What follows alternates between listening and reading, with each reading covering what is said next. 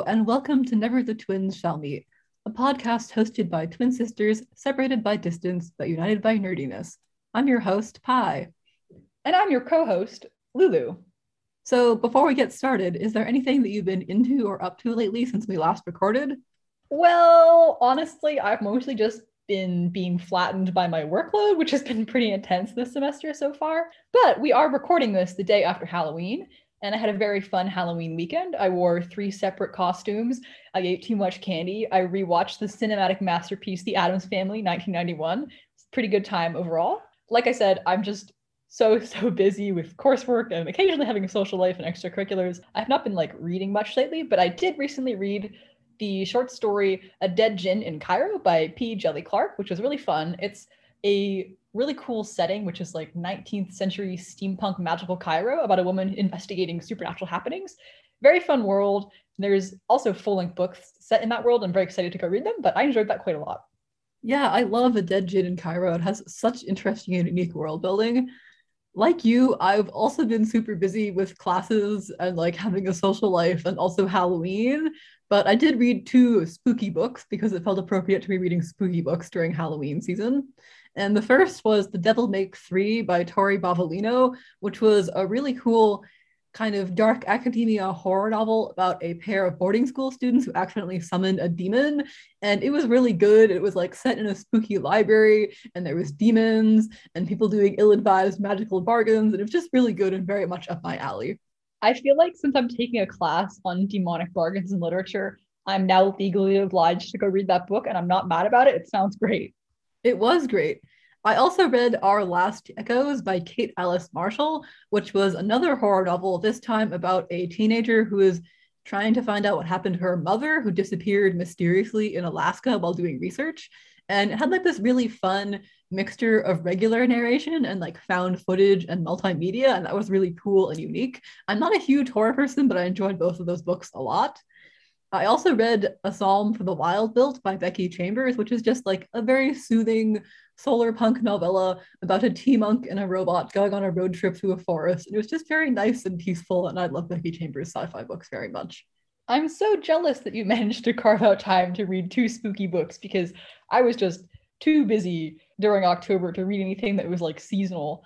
So I think we just continue pretending it's spooky season and reading creepy books that like fit the fall vibe. Sadly, because it is no longer October, we are not here to talk about spooky things. We are instead here to talk about baked goods. Or more specifically, we are here to talk about fantasy books where the main characters are bakers, which is a somewhat niche subgenre we have created for this episode. But a very delicious one, I have to say. So, we're going to be talking about A Wizard's Guide to Defensive Baking by T. Kingfisher and Sunshine by Robin McKinley, which are pretty different books, but they both happen to coincidentally star protagonists who are bakers. So we thought it might be kind of fun to pair them together and discuss the fantasy elements and also how the main character's occupation influence like their worldview and the world building and the fantasy elements because they both do that in pretty fun ways. A Wizard's Guide to Defensive Baking by T. Kingfisher is a fantasy novel following 14-year-old Mona, a wizard whose talents lie with baking and dough. Because her powers are a lot more minor than other wizards who can do things like summon rain or create fire. She lives a pretty peaceful life working in her Aunt Tabitha's bakery in the city of Riverbraid, using her magic to keep pastries from burning and making the dough rise properly. Also, and this will become important later, her familiar is a living sourdough starter named Bob. I love Bob. He was a very fun idea for familiar. He also made me really hungry for sourdough bread. A familiar, if you aren't really haha, familiar with fantasy terms, is sort of like a magical animal companion or something that a wizard might draw power from. Anyway, so Mona lives a pretty peaceful existence as a baker, but unfortunately, this is ruined one day when opening the shop, she finds the dead body of an unfamiliar girl in the bakery, plunging her into a world of murder, conspiracy, an attempted coup, and eventually a siege. I found A Wizard's Guide to Defensive Baking really fun, it reminded me a lot of Terry Pratchett and Diana Wynne Jones in that something about the world and the magic feels both very whimsical and practical.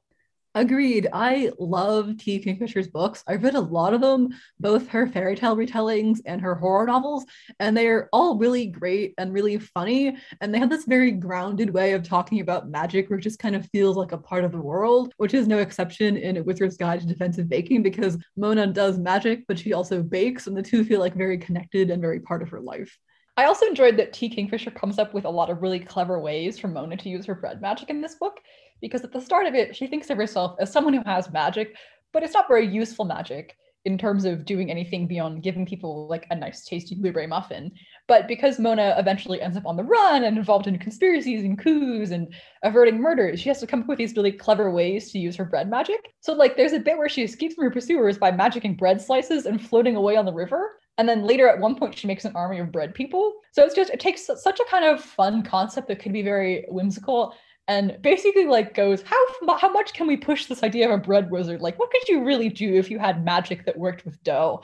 And i really enjoyed reading about that because it's so fun when fantasy writers come up with a really specific type of magic and really explore every possible avenue you could take it down yeah, I loved this aspect of Mona's magic. It was honestly why I picked up the book in the first place because I've read a lot of books with characters who can control fire or water or air, but I've never read a book about a bread wizard. It felt like T. Kingfisher had actually sat down and thought really hard about all the things you could do with bread magic besides just making really good bread.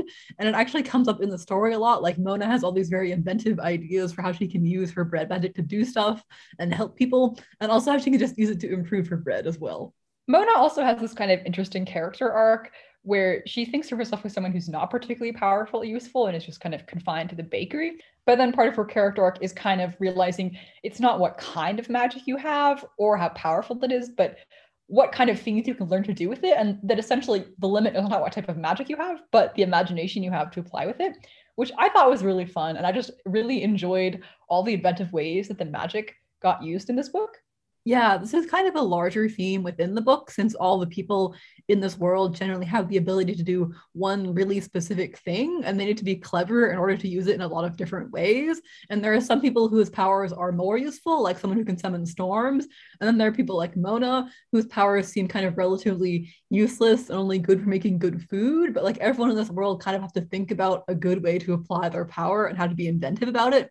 And I really liked that because it can be fun to read books with protagonists who are like super powerful and have the chosen one and they can do everything because it can be fun to read about characters doing all kinds of magic. But I also really like it when someone has one specific thing they're good at and they have to be really inventive and clever about ways to use it in different situations, which is definitely what happened in this book because Mona like comes up with all these fun ideas like making bread soldiers or making bread like float across a river and they're not things that you'd commonly think you could do with bread, but she comes up with them anyway. I'd also say this book got surprisingly dark, considering Bread Wizard is, you know, a pretty whimsical idea, and the main character is pretty young. Because it turns out that the dead girl Mona found in her aunt's bakery was the victim of this serial killer who targets magical users called the Spring Green Man, who's killing wizards in the city as part of this larger conspiracy theory to kill and register all magic users to kind of enable a coup against the ruling duchess. So there's a lot of murder and a lot of attempted murder in this book, despite the fact that the cover makes it look pretty whimsical and the main character is definitely on the younger side. Yeah, it does get pretty dark for a book with a 14 year old protagonist, but actually, so do a lot of T. Kingfisher's books, actually, really, because I feel like her books generally tend to be really funny, but then they also have some kind of social commentary going on them. And in this case, a large theme in a wizard's guide to defensive baking is kind of the idea of like when the adults fail and the chosen one teenager has to step up to save the day that's actually not a good thing because the adults who are in power should have prevented things from getting bad in the first place. Yeah i think what i like about books i've read by t. Kingfisher is that they are often really whimsical and fun but there's always this very genuine emotional heart to them. Sometimes like they're about realizing that people won't love you back and you have to continue to like work on yourself and love yourself instead of waiting around for someone who's not going to care about you. Um, and sometimes they are about how adults will fail you and lead to a magical serial killer getting loose in the city. Yeah because in this book even after the serial killer who's called the spring green man is locked away and the lead inquisitor who is helming the coup is banished from the city he ends up coming back with an army of mercenaries to lay siege to riverbraid and it gets kind of dark because the first half is like a murder mystery, but there's only really one character death that's on page, and then the second half is like a siege and an attempt to overthrow the government, and Mona being so- thrown into a situation that's like way over her head for a 14 year old baker. So it definitely doesn't stay particularly lighthearted. Not that it starts that way either. Yeah, I mean, I was reading this, and you get to the point where they're like, ah, yes, we have found a serial killer we have stopped the coup. Things don't look like they're going to be great. And I was like, cool, but we still have like a hundred pages left of this book to go. Like that's that's not really how it's gonna all end, is it? And then T. Kingfisher really ratchets this book up from just like a murder mystery to also your entire city is under siege by some evil mercenaries and all the cool wizards got sent off another mission so there's just this one girl who has bread magic left to defend the entire city uh no pressure or anything yeah pretty much the third act of this book was very intense also, I read it in one sitting. Like the first two thirds of this book, I enjoyed, and I was finding it rather hard to read books at this time because sometimes when I'm just like tired, I, I go read superhero comics instead of full length books, and I was in the middle of one of those moods. And I read the first two thirds of it, and I was like, oh, this is like delightful and fun. And then I read the final third, and I was like, wow, I am legitimately stressed because the tension gets really like turned all the way up, and you're quite stressed because Mona is a 14 year old and you're very aware that she's a 14 year old. And there are some whimsical elements to this book, but also there are very real stakes and characters do die. And I find the categorization of this book interesting because the tone of it is quite funny at points and the main character is quite young, but I think I wouldn't also necessarily hand it to someone who's like a reader of middle grade fiction or is 14 just because it does involve like people dying and like the threat of your whole world being destroyed but it also didn't feel necessarily clunkily put together or like the darkness and like the funny magic and practical themes didn't weave together, which really impressed me. I love T. Kingfisher's books because they managed to weave together these different tones. And I think A Wizard's Guide to Defensive Baking is a really good example of that. Mm-hmm. Agreed. I think this was definitely an example of a book that has a young protagonist, but also manages to deal with like some dark scenarios pretty well. And I really liked that while Mona is dealing with like this serial killer and an attempted coup and a siege, she also has to be really mad that she has to step up and save the day because none of the adults could stop things before they went too far. Because I think a lot of times in young adult fiction, the teenage protagonist like steps up to save the day without complaining. And Mona gets to be mad and she's like, You guys were all in charge of the government. Why didn't you stop anything before it got this bad? Why didn't you stop the Spring Green Man or like the people who are trying to register all the magic users users or killing them if they refuse to? And I liked that because I think that most young adult books kind of just expect you to accept the fact that young adult protagonists can save the day. That's just like a part of the genre. But in this case, it kind of did acknowledge like, no, yeah, the adults should have done something and they didn't, and now things are really bad. Yeah, I really liked that because I think it's a good way to write a story that gets pretty dark, but also stars a young protagonist.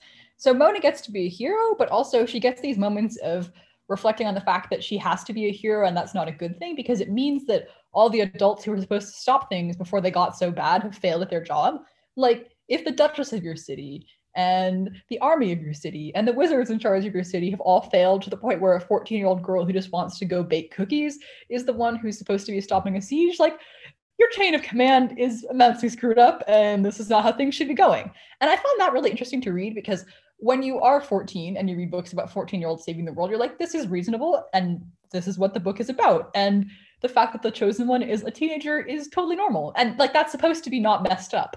But then, like, when you might read them as an adult, you're like, oh my God, all these adults are failing these children, which I think is why it was interesting to read this as an adult, even though the protagonist is young, because it's a book that acknowledges that it is kind of messed up when the kids have to save the day in a fantasy book. Also, I feel like in our current situation, I am mad that the people in charge didn't stop things that are happening before they got worse than they have to be is a pretty relatable sentiment right now. Like I read A Wizard's Guide to Defensive Baking like in the thick of the pandemic when I was very angry at the government. So all of Mona's feelings about like the fact that she's really mad the people who had power to make things better aren't making things better was pretty relatable. Oh yeah, like that was just a very relatable sentiment and the author's note actually acknowledges that because T. Kingfisher has a little author's note in the back of this book that discusses how she wrote the book and then got shopped around to publishers and kind of sat in her desk drawer for a really long time because it's really hard to categorize because of the age. Like it stars young protagonists, but it's also kind of a dark book. And it happened to release at a time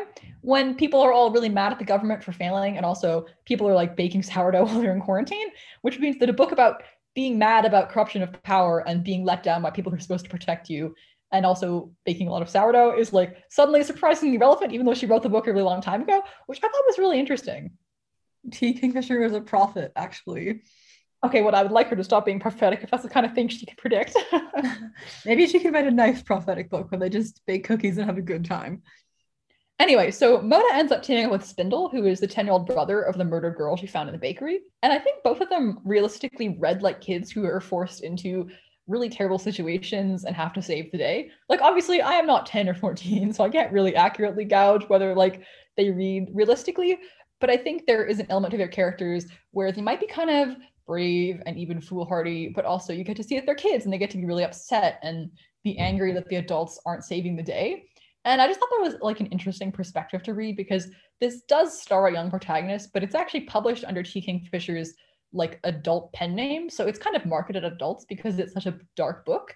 And I think if I had read this book and there wasn't that acknowledgement of like it is messed up for these children to have to save the day when there are adults who should be competent, it wouldn't have felt as nuanced or as interesting. It's not like a grim dark book. It's not like, oh, the world is terrible and we're all going to die and there's no joy in the world and everyone is self-centered evil. Like it's still a book about how you have something to contribute to the world and can save the day even if you don't think you're powerful and how community is important and how like good can win out in the end but it's also something about how it can be really hard to have to stand up and do the right thing when things have gotten really terrible and they shouldn't have gotten that way in the first place. So I just felt like it was a really fun book, but it was also a really nuanced book. Yeah, I picked it up and I was like, haha, baking wizard, sourdough starter familiar, this will be fun. Then it actually got kind of heavy. Like one uh, plot point that I was not expecting because it isn't really described in the description of the book at all or any of the reviews is the idea of this magical register of people, which is that like there are certain people in the government of Riverbraid who distrust magic users like Mona and they want to either register them or kill them if they think they're too dangerous to be kept alive. It's a little bit similar to like the mutant registry from X-Men comics and it is kind of used like as a way to explore the fact that there are people in Mona's community who won't buy her muffins because she's a magic user and they distrust her because of that and kind of the idea that like Mona and these other people have an ability and they can use it for good or bad, but it's just something they do. And some people distrust them to the point of wanting to kill them because of that power, which was not a theme I was expecting to find in the book, but was a very interesting plot point because you're like, Mona's a bread wizard. What could she possibly do that's dangerous? But then you can also see that there are like these other people who have more dangerous abilities. And so some people in the government of Riverbraid have decided to like treat all magic users like they're potentially very dangerous and like they either need to be like rounded up and registered or killed, which is kind of like the reason that the serial killer plotline happens. They're like killing people who refuse to be registered. I wasn't gonna bring up the X-Men parallel until you did. That that did definitely remind me of X-Men, and that's not just because my brain has been rotted by reading a lot of X-Men comics this year. I genuinely do think there is a parallel. I think one thing that personally would have made this book a little stronger is there is sort of that storyline in which Mona's like, there are people who are different, and sometimes they are treated badly because they're different. And it reassures me to know when there are people in power who will not like treat me badly because I'm different. I wouldn't have minded if like the cast of this book had been a little bit more diverse. It's just sort of set in a generic European fantasy world. So most of the characters seem to be white and like there's no particular like romance in the book, but like all the relationships we see are heterosexual. And I just personally think it would have been nice if like this storyline about how sometimes people hate you for being different, but being different can also be what makes you powerful would have like perhaps paralleled some like real life diverse identities. But that's just my general take on X-Men comics as well that I'm applying to this book.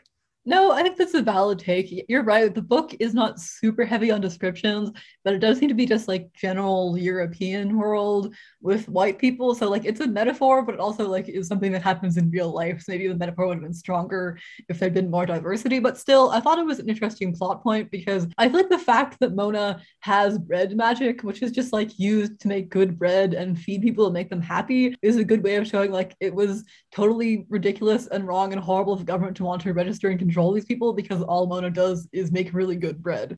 Oh yeah, I mean the point is that these people are not inherently dangerous because they have powers, even if they can use them in dangerous ways.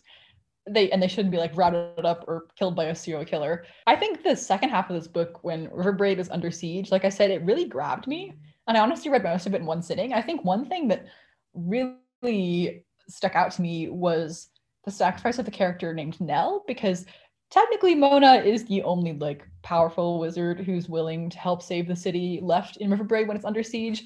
But there's also this kind of bone witch named Nell who can animate dead horses. And it mostly exists this like sort of quirky character in the background for the first half of the book where people are like, oh yeah, that's Nell. She's kind of weird. Like she can resurrect only dead horses, and that's about it, which isn't particularly useful. So she just kind of walks around with her like pet skeleton horse in the background. But there's like this really good moment that's honestly kind of heart-wrenching when Nell uses all of her power and kind of sacrifices herself to raise all the dead horses in the vicinity of Riverbraid and set them on the enemy army. I just thought that was a good moment and also kind of like a good Chekhov's gun because you meet Nell and she's like sort of a weird, quirky character who like doesn't really know what's going on and like just hangs out with her pet horse in the background. But then somehow this character that is just kind of quirky ends up like having this really strong emotional resonance, which I feel like is true of a lot of T. Kingfisher books. Like you'll be like, oh my gosh, this is so funny and quirky. I'm loving this magic and how funny it is. And you'd be like, wow, actually my heartstrings are being yanked on.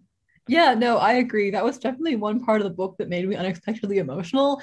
I feel like that character was also a little bit of a commentary on PTSD because one thing that we do know about the world of Riverbraid is that when people have powerful enough magic, like bringing horses back from the dead, the government kind of swoops in and like picks them up and brings them to the army and uses them. And everyone who's met Nell prior to her service in the army was like, yeah, she was kind of a different person back then and now she's just like this weird horsewoman and they kind of get the sense that like spending all her time in the army resurrecting dead horses was like very traumatic from her because now she's just like this strange horsewoman who wanders around the streets.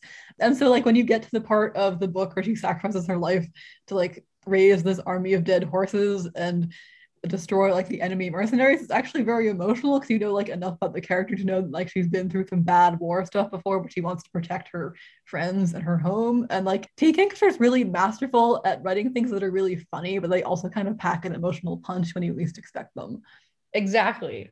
Also it was just kind of a badass moment. Like sometimes you just want to read about people harnessing cool magic to like smite the enemy and your brain goes wee! and you're like wow this is really cool like at heart, I am a fantasy fan because I like cool magic. Another cool moment is when Mona raises some like bread monsters and helps use them to defend the city. And it's very cool imagery because she builds these like 10 foot tall bread monsters baked in giant ovens and they're like smashing through the army. And you're like, oh wow, bread magic is powerful actually. This is pretty cool. It's like the big fight scenes in Lord of the Rings, but instead of like elephants and orcs, you have the content of someone's bakery. Mm-hmm. Oh, also, another thing that I really liked in this book was the gingerbread men that she creates because Mona has this like ability to bring gingerbread men to life and she usually uses it in the bakery at the start of the book to just like make them dance and like advertise her baking to people but she has one that she imbued with like a little bit too much magic and it just kind of follows her around being like intelligent and sitting on her shoulder and then she makes this army of evil gingerbread men during the climax and like fills them with like rat poison and like nail filings and stuff and sends them off to like harass the other army. And I just loved that. Like it was just such a fun concept. I went and saw the Nutcracker a bunch when I was a kid. So I don't know, the idea of like personified desserts is fun to me. And also the idea of evil gingerbread men was just deeply fun because I don't know, T. Kingfisher just really looked at like baking and was like, what are all the possible avenues I can use for this? Like Mona tries to make a bird out of bread that can fly, except like then it explodes because bread is not meant to fly. But it was just very fun the way that Mona starts really plumbing the depths of her magic because at the start of the book she's just like well i can make the bread rise really well i can like make the icing look nice but then by the end of the book she's exploring like sympathetic magic and like giant monsters made out of bread and creating like sentient creatures. And it was just very fun to watch her level up in her bread magic over the course of the book yeah, it's so imaginative. I particularly love the gingerbread men, especially the evil ones, because they get up to like so much chaos. They're just the embodiment of I'm going to cause problems on purpose, and it's really fun to read about. I also liked it when Mona kind of pushes up against the limitations of her magic. Like you mentioned, at one point she tries to build a bird to like fly around to deliver messages to people, but bread isn't made to fly, so it just kind of like explodes because she can't make it fly. And that was fun as well because you're like, are there no limits to Mona's bread power? But actually there are limits to bread power because it's bread and it can't do everything. Bob was also a fun but slightly horrifying addition to this book because Mona is someone who has good control over her magic at the start of the book. But when she was younger and learning how to use her magic on bread, she accidentally imbued this sourdough starter with like a lot of slightly malicious energy. So at the start of the book, they just have this giant bucket of sourdough starter that is maybe carnivorous living in the basement of her aunt's house. And Bob becomes important at like the climax when they're fighting off of the evil army because they start treating Bob like boiling oil and like pouring him onto the army and he like starts eating people. Oh yeah, Bob has taken lives. He's a murderer, but he also makes really good bread because all the sourdough bread in Mona's bakery is made out of Bob. But he's also like a carnivorous sourdough starter. It's great.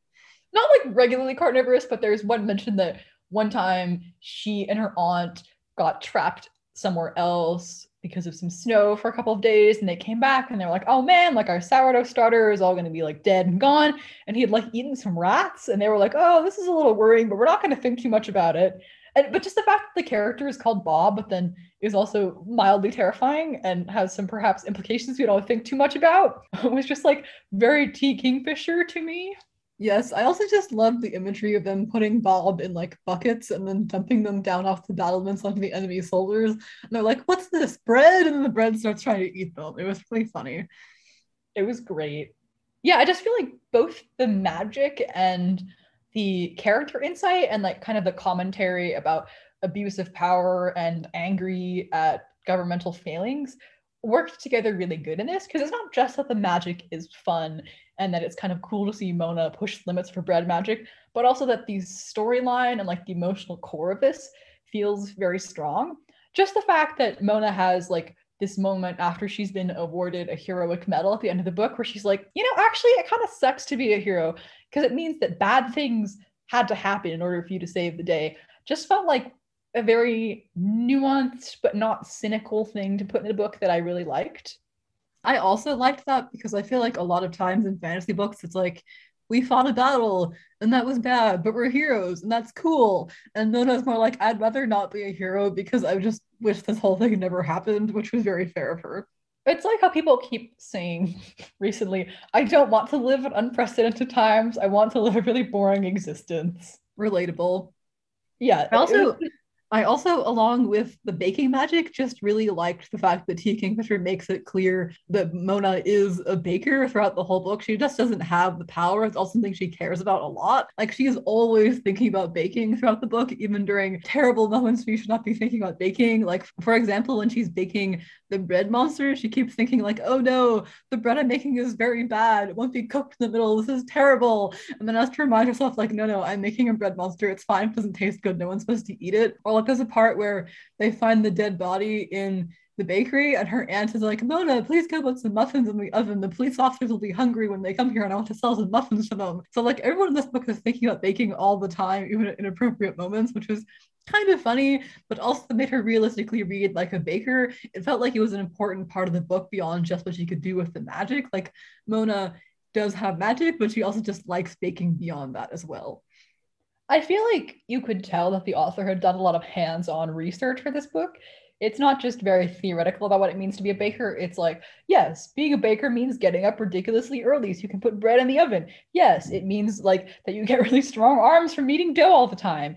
It means that you think about the quality of your goods and like what different types of things you can sell during different types of the year all the time. And I just feel like it felt very hands on. I was like, this author definitely learned how to bake bread from scratch to write this book. And I feel like you can tell.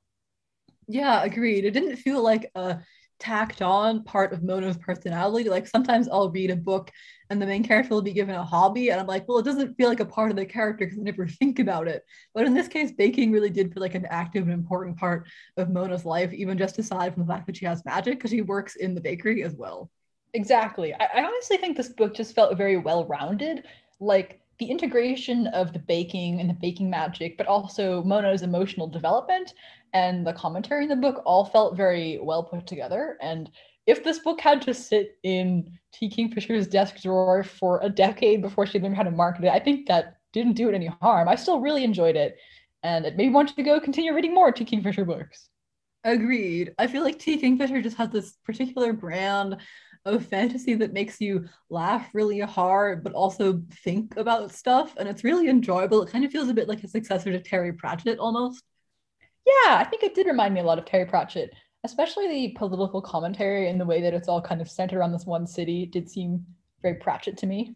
Overall, it was a very good book because it made me cra- crave sourdough bread and muffins the whole time I was reading this, but I also felt indignant about the failures of the government. So the next book that we're going to be talking about is Sunshine by Robin McKinley, which is an adult urban fantasy book about a baker who is reluctantly dragged into a world of vampires and dark magic. And it's about a baker called Sunshine Seddon who is pretty content with her life as a coffeehouse baker until one evening she is captured by vampires and offered as food to another captive vampire. And instead of certain death, which is what Sunshine has been taught that any encounters with vampires will always lead to, the vampire that she is imprisoned with proves to be a surprising ally, and the two actually end up escaping. Unfortunately, that's not the end of it for Sunshine, since the incident reignites the simmering conflict between humans and the supernatural world and drags up reminders of her own magical heritage, which she has been steadfastly ignoring since she was a child. And the vampire that Sunshine escapes from, Bo, is also still out to get her, and she's also being confronted by the supernatural hunting organization of the government that wants to recruit her. So unfortunately, she can't go back to her normal life as a baker and forget all about it as much as she wants to. Basically, if you want to read a book about someone being very magically stressed and baking a lot of cinnamon buns, this is your book. It's a fun book because it's an urban fantasy novel and it has a lot of the expected trappings. Like there's the government agency that deals with like supernatural entities, and there's like some vampires, and there's some werewolves, and there's some demons. But the main character is also a very steady, like no nonsense, practical person who just wants to bake cinnamon rolls for a living and is really not interested in like the magical heritage that she inherited from her powerful magician father. Yeah, because the problem is that Sunshine is mostly known as someone who works at a coffee house and bakes really great cinnamon rolls, except in reality, her biological father was a magician from a powerful family that she hasn't been in contact for 15 years. And when she's captured by the vampires and escapes, she uses her magic for the first time in a really long time and reignites some connections to that side of her family and all the trouble that comes with it. So even if vampires weren't hunting her, she wouldn't be able to return to her normal life as a baker and just peacefully exist without being meddled in by magical forces. I am rather picky about vampire books. There's only a handful I've read that I actually enjoy, but I think that Sunshine is definitely one of them because it feels kind of fresh and unique.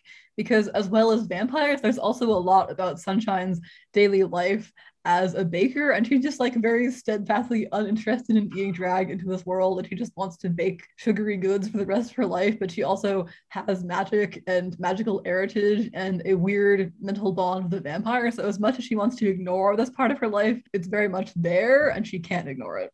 Okay so fun fact about me. You had read this book before and reread it for the podcast episode. I had never read it before and i did not actually realize it was going to be a vampire book until I started reading it, which is kind of ridiculous when you consider the fact that one, the book description on the inside flap is all about vampires, and two, the cover basically screams this is a vampire book. But because we were reading this for an episode on baked goods and magic, I, I sort of had like forgotten about that. So it was a bit of surprise when I started reading. I was like, oh my god, there's vampires. How did you not realize they were vampires? The vampires are in like the first 10 pages of this book it just wasn't in like my mental description of the book. I was like, right, okay, so it's urban fantasy. The main character's name's Sunshine, and she bakes stuff. Okay, that's cool. Maybe there'll be like some magical baking, and, and then I started reading. I was like, oh, okay, she's captured by vampires. Oh, they vampires want to eat her. Oh, oh yes, okay, this is a vampire book. It is a vampire book. There's other things going on it, but it is pretty much a vampire book. I really liked Robin McKinley's take on vampires because in this world, they're very powerful, shadowy creatures who run criminal empires and they have ancient feuds with each other, and they're basically the most terrifying supernatural threat that humans face. And the way they're described is not as cool or sexy, but as like horrifying and frightening predators who also happen to be dead. I enjoyed that a lot as well because the world that Sunshine lives in is one that seems a little bit like ours, but slightly different with a lot more supernatural stuff. And we'll get into that a little bit later. And one of the supernatural elements present in her world is vampires, but they're not described as cool or sexy, like you said. They're just these viscerally terrifying predators that are very inhuman. And the way Robin McKinley describes them is that they are these dead apex predators who feed on people, and they're really creepy. And I really like that because this is not like Edward Cullen or like cool gothic vampires. This is this is a predator who wants to suck your blood and has not been alive for longer than you have been alive. And it was very creepy and well done. And I enjoyed that take on vampires a lot. This book does have one exception to the completely horrifying and evil vampires, which is that the captive vampire Sunshine was supposed to be fed to, whose name is Con, is sort of on her side because they kind of bond a bit through their experience of being captured by the same people and then escaping. But he is also pretty clearly still an ancient alien creature who's very far removed from being human. And a lot of the time, Sunshine has to remind herself, like, Con is my friend. He's on my side. He's not going to eat me, even though all of my like animal brain instincts think that he's going to eat me. Okay, technically his name is Constantine, but A, I am incapable of pronouncing Constantine correctly. I say Constantine because I don't know, I read too many Hellblazer comics or I just don't know how to pronounce things. Anyway, and he's called Con for most of the book, so we're just going to go with that so I can stop mispronouncing his name. But yes, I did like that even the vampire that is on Sunshine's side is still really creepy. And there are mentions like the fact that he doesn't have a heartbeat or that he's inhumanly cold that I really liked. Like, this is a creepy creature. This is not your sexy undead boyfriend. And I enjoyed that.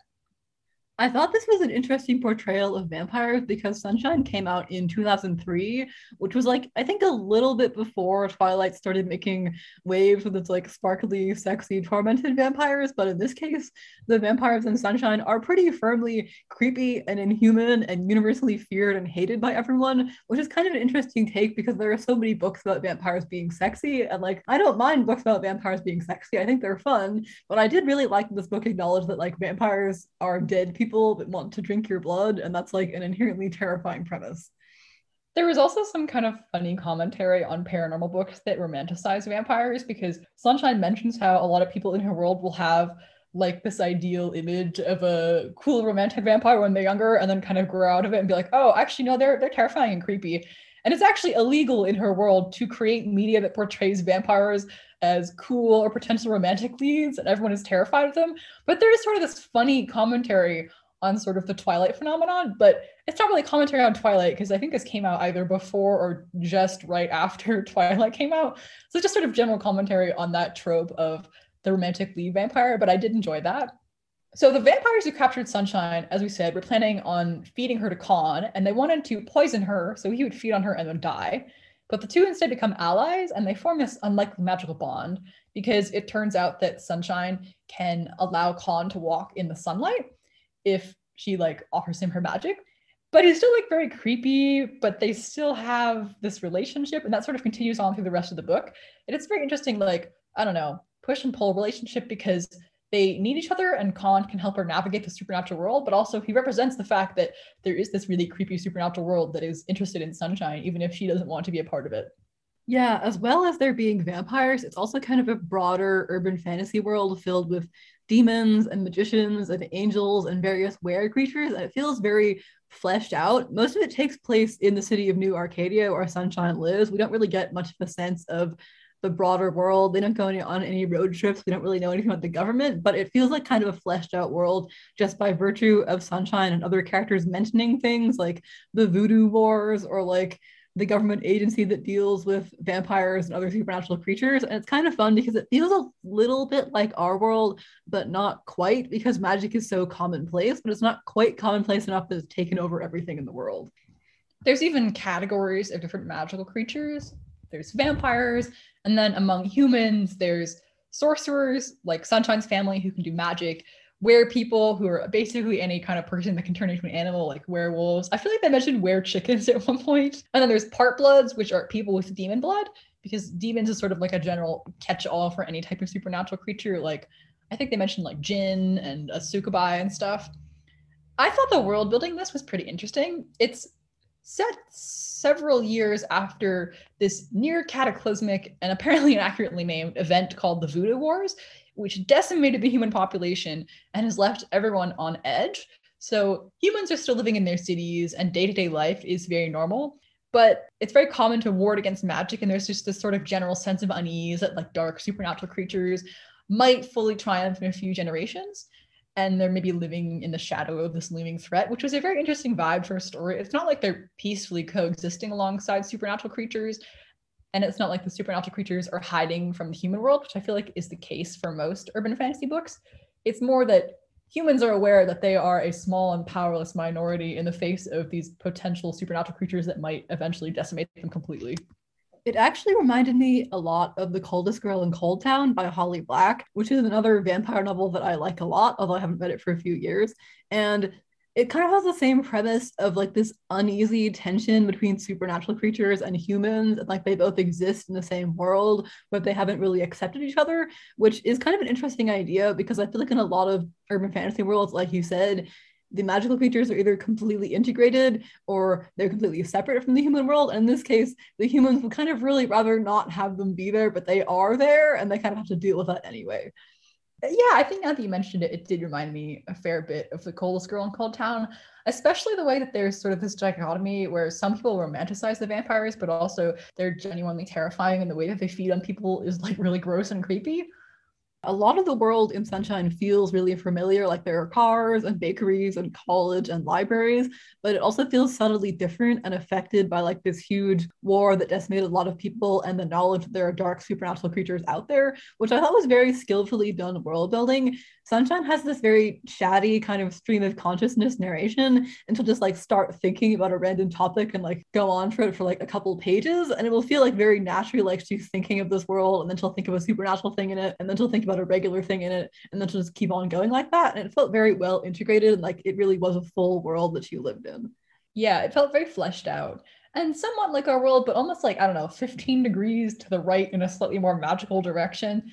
And then there is like other stuff that feels subtly different, like New Arcadia isn't a real city. And I feel like the swear words they use in this are slightly different. They say Carthaginian a lot, which in our world, that is an adjective about Carthage. But I guess in Sunshine's world, it's a really bad swear word because people say it a lot when they're frustrated. And it's just interesting details like that, or the fact that people will carry warding charms around in like their cars to keep monsters out, or the fact that people have a whole police department that's simply just devoted to dealing with supernatural creatures. Sunshine herself has magic passed down from her father's side, which is kind of transmutation magic, and it allows her to turn one thing into another, like a feather into a flower or a jackknife into a key, which is what helps her escape when she's kidnapped. And I thought that pair- paired really well with her occupation as a baker because they're both about things being turned into other things, but in this case, it's like through magic. I thought that was such a neat parallel because it's not just that Sunshine is a baker, and it's not like in the case of a wizard's guide to defensive baking, where her magic is related to baking, but it's kind of like her magic parallels her baking, and the fact that maybe she, as someone who has transmutation magic but has not used it in a really long time and has kind of suppressed it, is maybe drawn to baking because it is this similar you turn things into other things kind of evolution.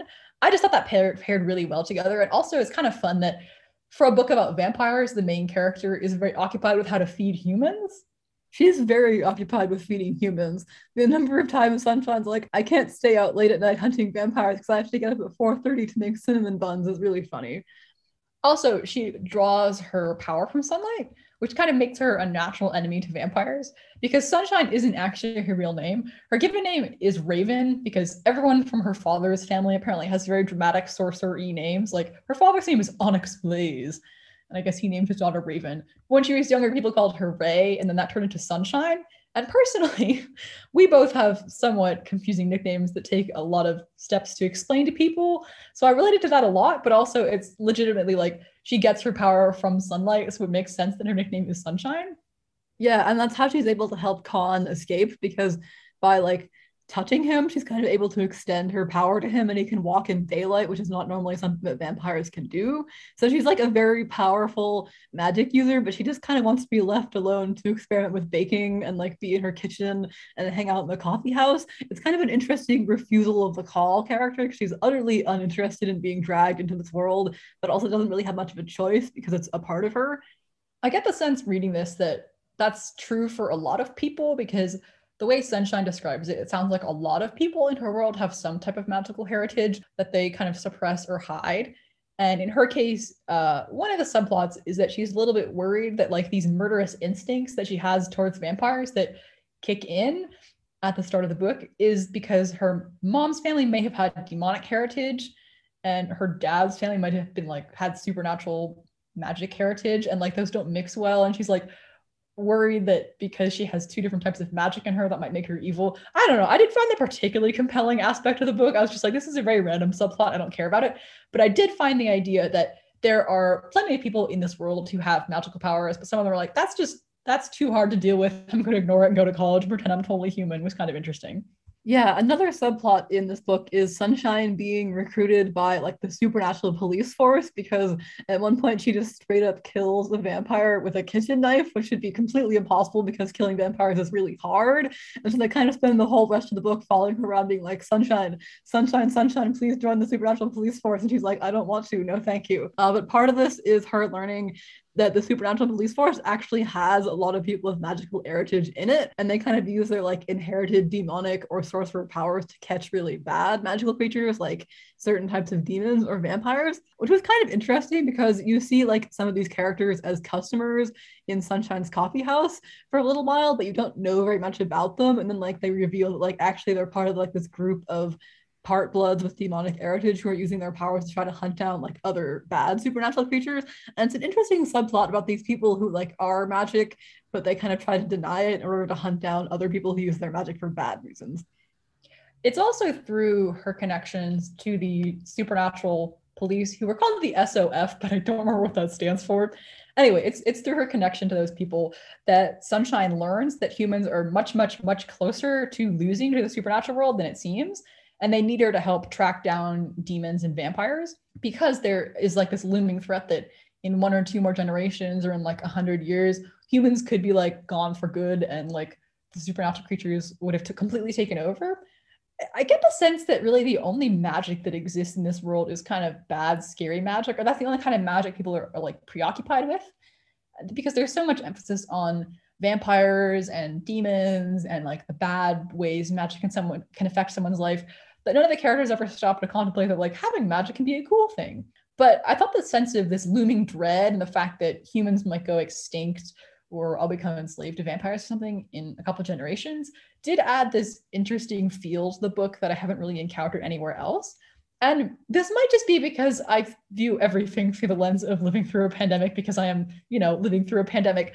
Something about it reminded me of existing right now, where like the general sense that things are not good but also the cognitive dissonance that like at this moment in time or maybe like this specific moment things might feel kind of fine. And just that interesting cognitive dissonance of like sunshine is baking cinnamon rolls and saying hello to the regulars and planning the menu. And also in 100 years humans might be completely extinct because evil supernatural creatures will have taken over. Just felt like oddly relatable right now no, yeah, I don't think you're wrong to say that's relatable, especially because a lot of the characters in this book, like they acknowledge that there's bad magic, but it's just a part of their life. They'll like ward their house against vampires coming in, or like put like a magic ward in their car so like a werewolf can't break into it and stuff. And like all this bad magic is very normal to them. Like it's a normal part of their life to try to protect themselves against it. And it's kind of like now how like wearing masks and social distancing feels completely normal, even though it's really not a normal part of society. I do like urban fantasy books that take a very matter of fact approach towards magic. Like there's one part where Sunshine is wondering about conservation of mass in relation to werewolves because wolves and humans aren't the same size. And she's like, I don't think this scientifically makes much sense, but I'll just roll with it because it's magic. And I, I enjoy that kind of stuff where people are just very matter of fact about stuff that you shouldn't really be matter of fact about.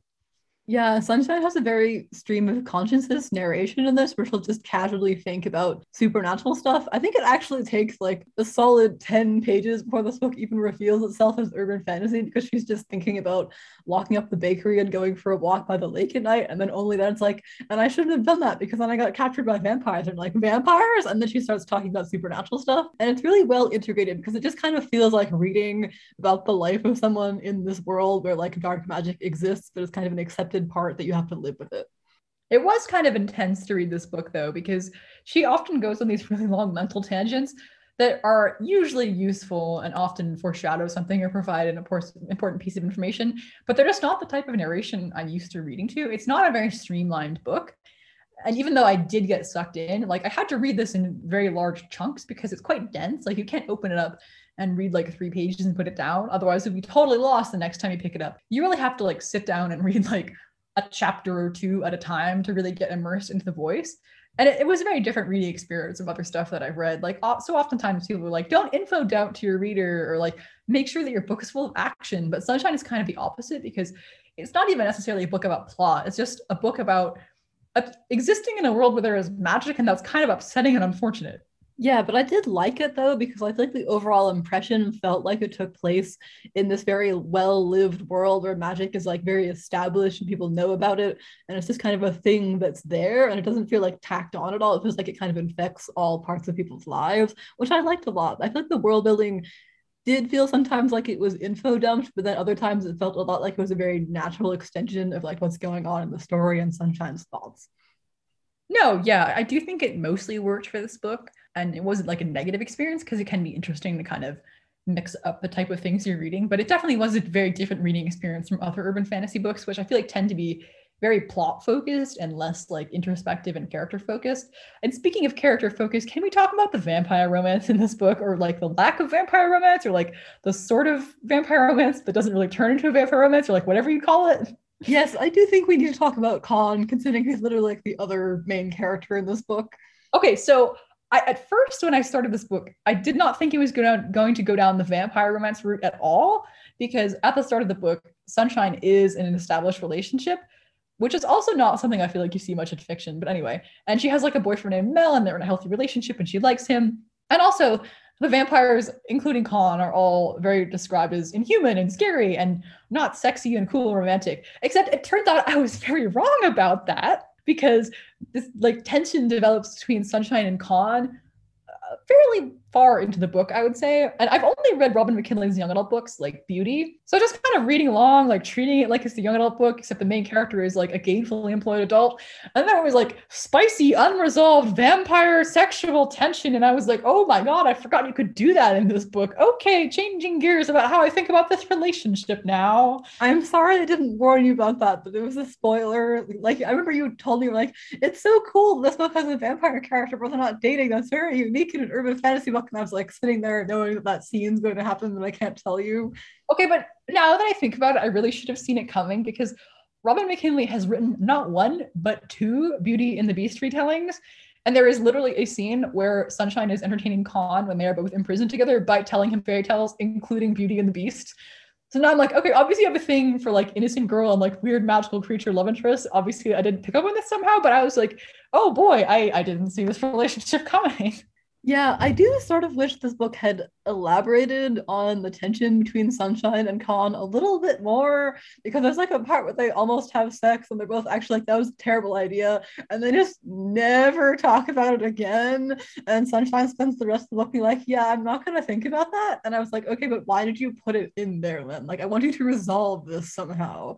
Yeah, um, I did. And like, I think their relationship is quite interesting because they're from two groups who are fundamentally opposed, and like there's no reason why they should be like having any kind of romantic or platonic connection, but they have like this weird mental bond, and they both went through like this very traumatic experience of being kidnapped and held captive together. So like it's interesting, and I found their relationship compelling. I'm just not like quite sure what the like almost romance bit was doing in there. Also, the thing is, I actually did like her boyfriend Mel. He's not in the book that much, but he's a line cook and he has magical tattoos and he used to be part of a motorcycle gang. And he just seems like a nice dude and like his relationship with sunshine is very comfortable and supporting. And i was like i but you didn't break up with him. Why are you about to have sex with the vampire? What's happening? Yes it was a bit strange. It felt sort of like it was a commentary on like other books where people do have relationships with vampires, but then like she didn't have the relationship with the vampire and they never talked about it again. They're both just like, we're gonna pretend that never happened. I mean, maybe because there are these moments where Sunshine talks about how a lot of people think vampires are cool and romantic when they're teenagers and then they grow out of it. And she very much decides not to have a relationship with Con and is like, sorry, like this would not work. I have a loving boyfriend. But it was just like weird. And I was like, what's happening? Not weird as in bad, but I was just like, it felt very unresolved. Weird as in surprising. Yeah. Also, a lot of things in this book are just very unresolved. Like, I get the sense that maybe the backstory Mel has been telling everyone about being a motorcycle gang member who then becomes a line cook and just dates Sunshine and is a regular dude is not true. And maybe his tattoos are magical and maybe he's a sorcerer. And that never gets elaborated on. And we keep getting all these hints that Con is somehow different from other vampires, and that's why he's not eating sunshine and is like nice to a human. And that's never elaborated on. And we got all this stuff about how Sunshine's side of the family has given her magic, but she hasn't seen them in a really long time, and she doesn't even know if they're alive or not. And that's not elaborated on either. And Sunshine has a really tense relationship with her mother because like they never really talk about the family that they left behind. And that's not really elaborated on either. And then there is, of course, the tension between Con and Sunshine that is also never elaborated on. And so much of this book was just left hanging. Yeah, it's a bit odd because it does resolve the main plot of Sunshine and Con being hunted by this like evil vampire they escaped from. And it also resolves kind of the conflict of Sunshine being recruited by like the supernatural police force but then there's these other things that are kind of like mentioned in passing that never quite picked up and it feels a bit like there should have been a sequel to resolve it but apparently robin mckinley has quite firmly said that she's not going to write a sequel so i was left being like but i want to know what happened to sunshine's father. Wait no what do you mean we only have two pages of this book left? I know like if any standalone book i have ever read is begging for a sequel it is sunshine by robin mckinley but I think she's kind of like done writing books. I think she's sort of retired. She hasn't released a book in a really long time.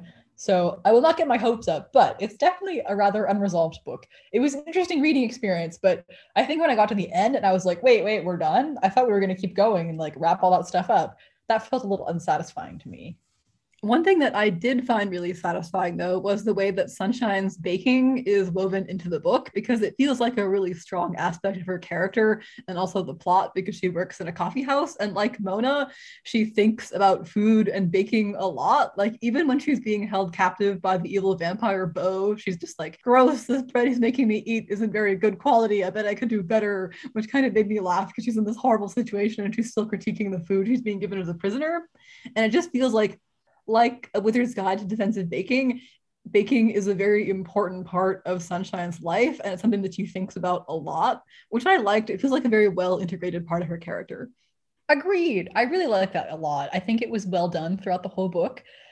And for instance, there's this bit at the end where Sunshine cracks under stress and she gets upset that Con can't eat her baking. And it was just really sweet. And I think it said a lot about her character and the way that she is someone who enjoys giving food to other people. And this is like an important part of her identity. And it's just upsetting that she values this relationship with Con, who saved her whole life. And she's like, I don't know how to repay you, but I can't do this thing that I'm really good at. And normally that's how I forge relationships with people. It was just really sweet. And I liked it a lot. It's also kind of clever to make her someone who makes human food in a story about vampires because people are generally very concerned about what vampires eat, and Sunshine's primary concern is just making really good desserts. I enjoyed that. Yeah, that was funny because in any vampire story, there's always the question of um, where are they getting their food from? This could be very concerning or somewhat amusing. But then Sunshine's whole thing is like, I'm actually very concerned about what the humans are eating, and I want to make sure they have good quality bread and cinnamon rolls. And I'm like, honestly, that's valid. You go. Yeah, and the coffee house that Sunshine works at is a very large part of her life and also the book because most of the other characters in the book besides Con are either employees of the coffee house or customers there. Like Sunshine first meets the supernatural police force people because they keep showing up and they're like addicted to her cinnamon buns and they really, really want to eat her cinnamon rolls, which is why they're there when she ends up killing another vampire with a kitchen knife. And it just kind of, you get the sense that baking is a very important part of the main character's life, not just a throwaway hobby that the author came up with to round out the character. It also didn't romanticize baking, which I thought was kind of interesting. It very much talks about how Sunshine has to get up really early and how that's actually kind of dangerous in her world because if you're out when there's no sun, you're more liable to be attacked by evil supernatural creatures, or the fact that it can be really hot and sweaty and exhausting. So I feel like this book did a really good job of capturing the joy of baking, but also the toll it can really take on people.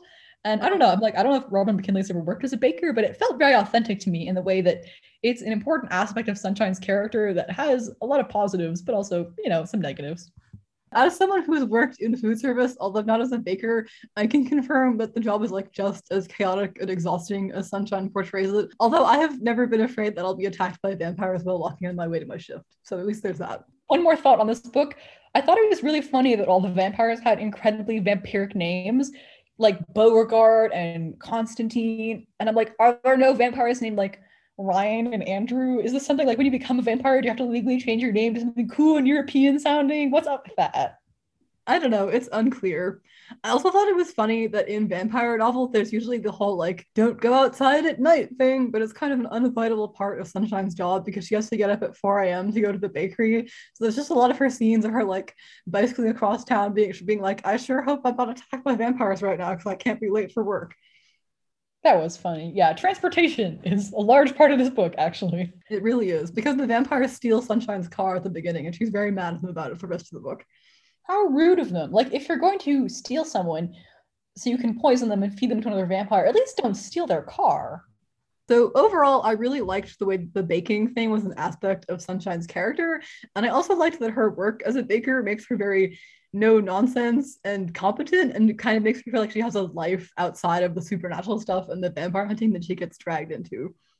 Also, I would 100% read a sequel or I don't know, like companion novels or anything else set in this universe. So, Rob McKinley, if you're hearing this, please, you have an audience of at least two. I want more answers about Mel's past. Me too. I liked Mel. I wanted answers. I want to know what happened to Sunshine's father. Other questions that are not answered. But I don't know if we'll ever get a sequel, unfortunately. So, do we have general thoughts on these baking magic books? Because we did pair them together intentionally because they both have a same theme, which sort of came about because a while ago I was complaining to Pi that so many fantasy books star people who were secretly royalty, and I was like, where are all the gainfully employed fantasy heroines? So I sat down and made a list of people who have jobs in fantasy books and aren't royalty, and these two both came up as people who bake. And I was like, these would be really fun to pair together. And it turns out that they were really fun to pair together. Yeah, in general, I just really want more fantasy books featuring main characters who have jobs besides witch, assassin, thief, or member of a royal family. And I feel like both of these books kind of filled that gap nicely because baking feels like a very tangible and important part of both of Sunshine's personalities and like the actual plot. And they think about baking a lot, like even when they're being held prisoner by an evil vampire or in a city under siege. And uh, baking is also really relevant to the plot because like Mona can make bread monsters or Sunshine's customers turn out to be members of the supernatural police force who are secretly observing her and stuff like that. So like it feels like an important part of the book and not just like they bake for one scene and it's never mentioned again. I also enjoyed that. I don't know. I feel like baking and cooking is a very traditionally feminine hobby, but this book really explored how much work goes into it and it's seen as something important and given value by the characters in story. And I just thought I liked that because I don't know, I feel like there are often fantasy books where the main character is like, I don't want to learn how to embroider. I want to learn how to fight with a sword, which is great. But I'm like, you could do both, or like not even mention the embroidery thing. Like I'm sure you live in pseudo historical Europe, except there are dragons, but like, what if we found interesting ways to integrate like air quote traditionally like feminine things people do into a fantasy book. And as i'm saying that i really want to read a book about someone who does magical embroidery now so i hope someone's done that. Uh, tamora pierce did. Have you not read tamora pierce lulu? Yeah not for a really long time. Anyway i do agree with that definitely. I just thought it was really nice that it was like an important part of both of the books. And there actually is a part where sunshine's like yeah my family there are a bunch of like wizards that I haven't seen in 10 years, but I don't think they would approve of me being a baker for a living, but I don't care. I just want to bake stuff. I don't want to be a wizard. And I kind of like that. I liked that because baking is such a demanding job, it just results in both the main characters this being very no nonsense and very practical and somewhat bossy characters who, even when they're faced with these outlandish and sometimes terrifying magical scenarios, they're always like, I know what to do. And sometimes it will involve applying my baking skills to this scenario. I just like that a lot yeah, like Sunshine's like, okay, I have to hunt a vampire. Well, one time, like 50 tourists came into my store and were all demanding cinnamon buns, and I survived that. So I can survive this too. And it was really fun to read about.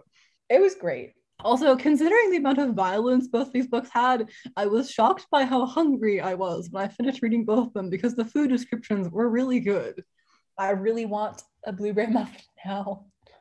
And I could really use a cinnamon roll, but preferably not one involving a vampire. With that, we've been Never the Twins Shall Meet. If you would like to keep up with our further podcasting misadventures, you can find us on Twitter at Never Twins Cast, on Instagram at Never the Twins Shall Meet. Our website is neverthetwinsshallmeet.com, and you can shoot us an email at neverthetwinsshallmeet at gmail.com. Thanks for listening.